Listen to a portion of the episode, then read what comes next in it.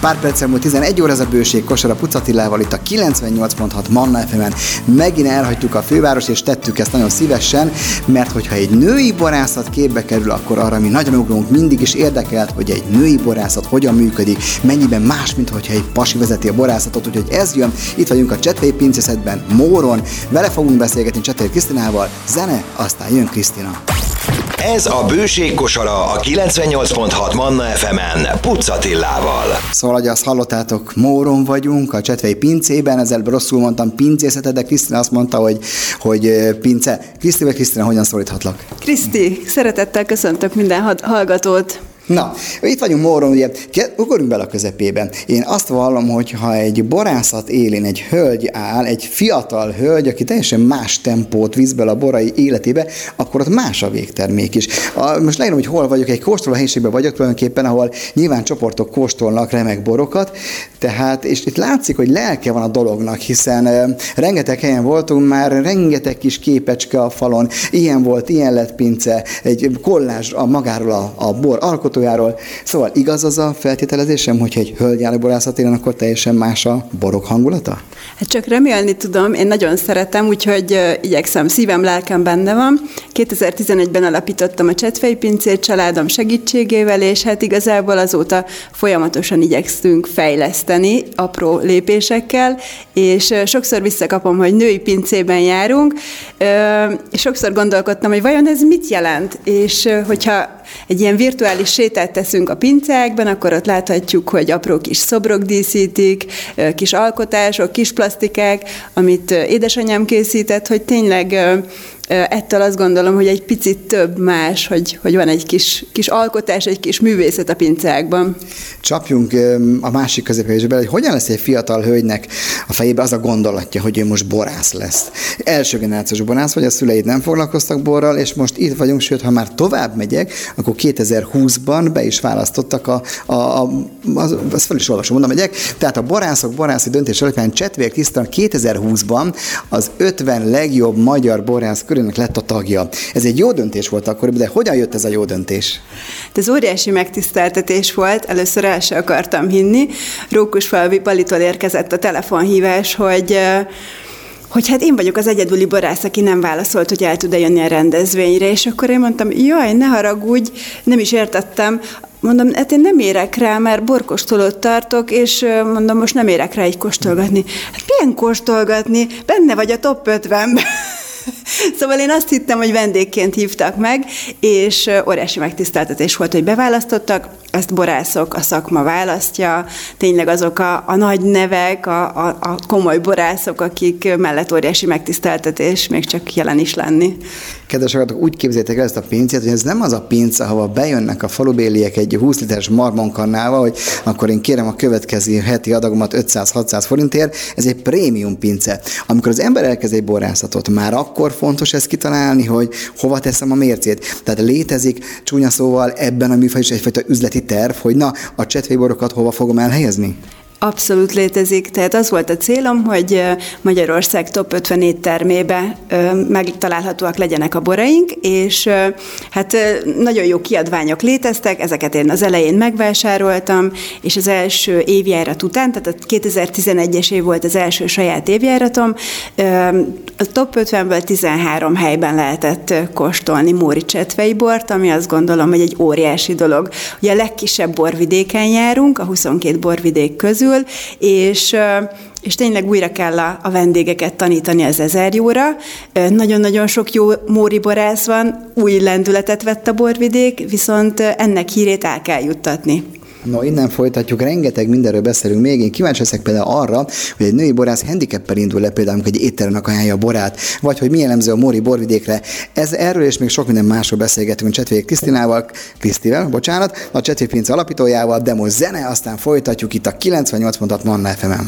Ez a bőség kosara a 98.6 Manna FM-en Pucatillával. Ahogy a Station Voice mondta, ez a bőség kosara Morról, a Csetvei pincéből, itt tőlem szemben Csetvei Kriszti.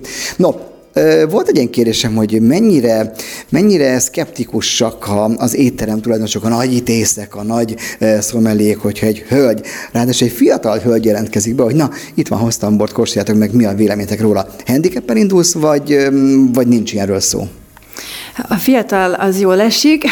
Az elmúlt tíz évben azért ez nagyon sokat változott. Talán a, az elején én magam is jobban tartottam attól, ennek nem szabad számítania. Az, hogy női vagy férfi borász ma nem szabad, hogy számítson, a borak minősége, ami, ami kulcs szó, illetve, hogy ne riadjunk meg attól, hogy, hogy Móri borvidék, hanem legyünk nyitottak, és kóstoljuk meg ezeket a, a borokat, és én azt tapasztalom, hogy az elmúlt tíz évben óriási a változás, tehát várják, keresik, örülnek, hogyha kóstolót tartok, vagy egy új évjáratot mutatok be, és tényleg büszkék ezek az éttermek, és büszkén ajánlják jó degustációs menükben, jó borételpárosításokkal, abszolút gasztroborokról beszélünk ezt a tapasztalat alatt, hogy megijedtek attól, hogy Móri borvidék. Ugye, hogyha Magyarországon van, de majd kijövít az 23-24 bor régió, ugye ez, ez a 23-24 akkora majdnem, mint Franciaországban egy, és ugye vannak a Balaton felvidék, a villány egyek, hogy egy, úgy érzed, hogy Mór kicsikét még hátul van? Igen, itt a 22 borvidéknél, hogyha a hallgatókat kérdezném meg, valószínűleg első helyen azért Tokaj, Villány, Eger, Szexárd, szóval nem hiszem, hogy Múr az első, amit úgy említenénk, és most nem a tudatos borkostolókról beszélek, hanem az átlag borfogyasztókról. Ezen az arányon, vagy ezen a helyen szeretnénk javítani avval, hogy, hogy sok helyen ott vagyunk, minőségi borokkal, és most nem csak a csetvei pincéről beszélek, hanem, hanem inkább általánosságban, hogy a Móri borvidék szeretne jó helyeken, minőségi helyeken ott lenni, legyen az egy fesztivál, egy rendezvény, tehát tényleg a kultúrát, borfogyasztást jó borokkal bemutatni. Az van benne köztudva, hogy Mórról általában remek minőségű, jó minőségű fehér borok jönnek. Mi jellemzi a Móri bort? Milyen a talaj, mely szőlőfajták, ugye vastagbetűsek, mert van itt egy periódusos tábla, és a környéken nagyon jellemző borok azok vastagon vannak szedve, tehát melyik fajta érzi magát itt nagyon jól, amiből remek borokat lehet készíteni? Fehérboros borvidéken járunk, az ezer jó hazájában, hogy mindenki elképzelje, Székesfehérvártól kb. 20 kilométerre, a Vértes és a Bakony között vagyunk megtalálhatóak, és amikor Morra kerültem, így nem született Móriként, akkor elkészítettem a Móri borvidék periódusos rendszerét, amit hogyha így a virtuális szemeink előtt elképzelünk, mint a hagyományos mengyeleje féle periódusos rendszer, csak itt a szőlőfajták, a borászatok, illetve a termőterületek vannak jelölve, úgyhogy rendszer rendszerbe szedtem igazából, amit a borvidékről úgy főbb információ szerint tudni kell, és itt öt fő fajtát jelöltem be. Ezer jó első helyen, ezen kívül megtalálható egy világfajta a sárdoni, ami nagy területi arány, található itt tramini, királylányka, zöld veltelini, és már meg is van az öt fő fajta. Ezek területi arányban meghatározóak, ezen kívül azért nagyon sok fajtával dolgozunk, nem csak mi, hanem a borvidéken akkor képes a vidék arra, hogy igazán prémium minőségű szőlőből, prémium minőségű borokat helyezzen a, a polcokra. Mennyire volt ez sikeres az, hogy egy kicsikét vissza, tehát utóbbi öt évre, ha visszanézünk, nőtt, nőtt mornak az elismertsége, az újra népszerűsége? Hogyan látod te ezt, aki belülről nézed a valóságot? Én úgy érzem, hogy igen. Tehát, hogy könnyebb ma egy étterembe bekerülni, mint mondjuk öt évvel ezelőtt, úgyhogy, úgyhogy én mindenkit arra bíztatok, hogy a minőségi borkészítésre koncentráljon, jó minőségű palackozott borok. Itt nyilván az ár az mindig egy meghatározó szempont, mindennek helye van a piaton, mindenki ugye itt meg kell találja a saját vevőkörét, és ebben kell gondolkodni, tehát senki felett nem lehet pálcát törni. Így, így könnyű nyilván okosnak lenni innen a, a kóstolótérből. Mi igyekszünk tényleg azt a prémium réteget megcélozni, legyen az egy, akár egy szűk réteg, ez mindig meg kell próbálni a legjobbat kihozni az alapanyagból, a termőterületből, és ugye itt egy messzes, löszös termőterületen járunk. Ez azt gondolom, hogy a Móri borvidéknek kedvez, tehát itt azért a savakat meg tudjuk őrizni, és itt azért napi szinten a, akár a globális felmelegedés, az, a szárasság, az, az téma a mezőgazdaságon belül, a szülészeten belül is, és talán hogy vannak savaink, még így izgalmas, tényleg olyan penge borokat tudunk készíteni, amit a, a vendégeink keresni fognak.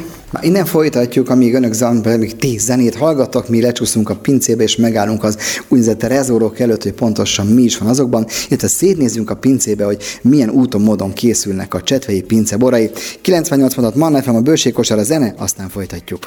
Ez a bőségkosara. Remek zenék után vagyunk, mi pedig megérkeztünk a pincébe. Hát a, ugye kint a szőlőben 41 fok van, a kóstolásban mondjuk legyünk megengedők 28, itt mennyi? Hány hőfok, hány fok van most itt a pincében? Hát itt olyan 12-13 Celsius fok van. Télen-nyáron. Télen-nyáron, igen. Tehát nagyon szerencsések vagyunk, állandó a klíma, és ahogy jöttünk be a pincébe, egy kicsit el is kanyarodtunk, és a trezoroknál állunk.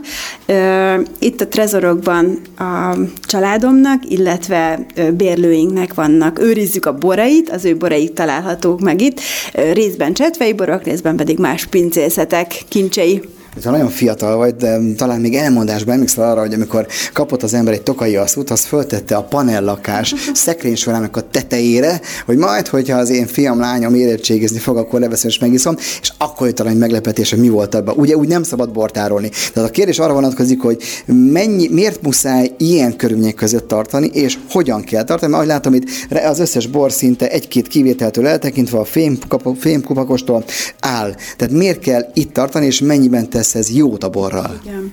Tehát ahogy láthatjuk, itt a trezorokban fekszenek a palackok, nagyon fontos, hogy a dugó ne száradjon ki, tehát hogyha ha nincs is trezorunk, viszont van egy hűs terünk, akkor érdemes oda, oda elfektetni a, a borokat, hogy elsőként ne száradjon ki a dugó, illetve hogyha van egy kis páratartalom, az különösen jó.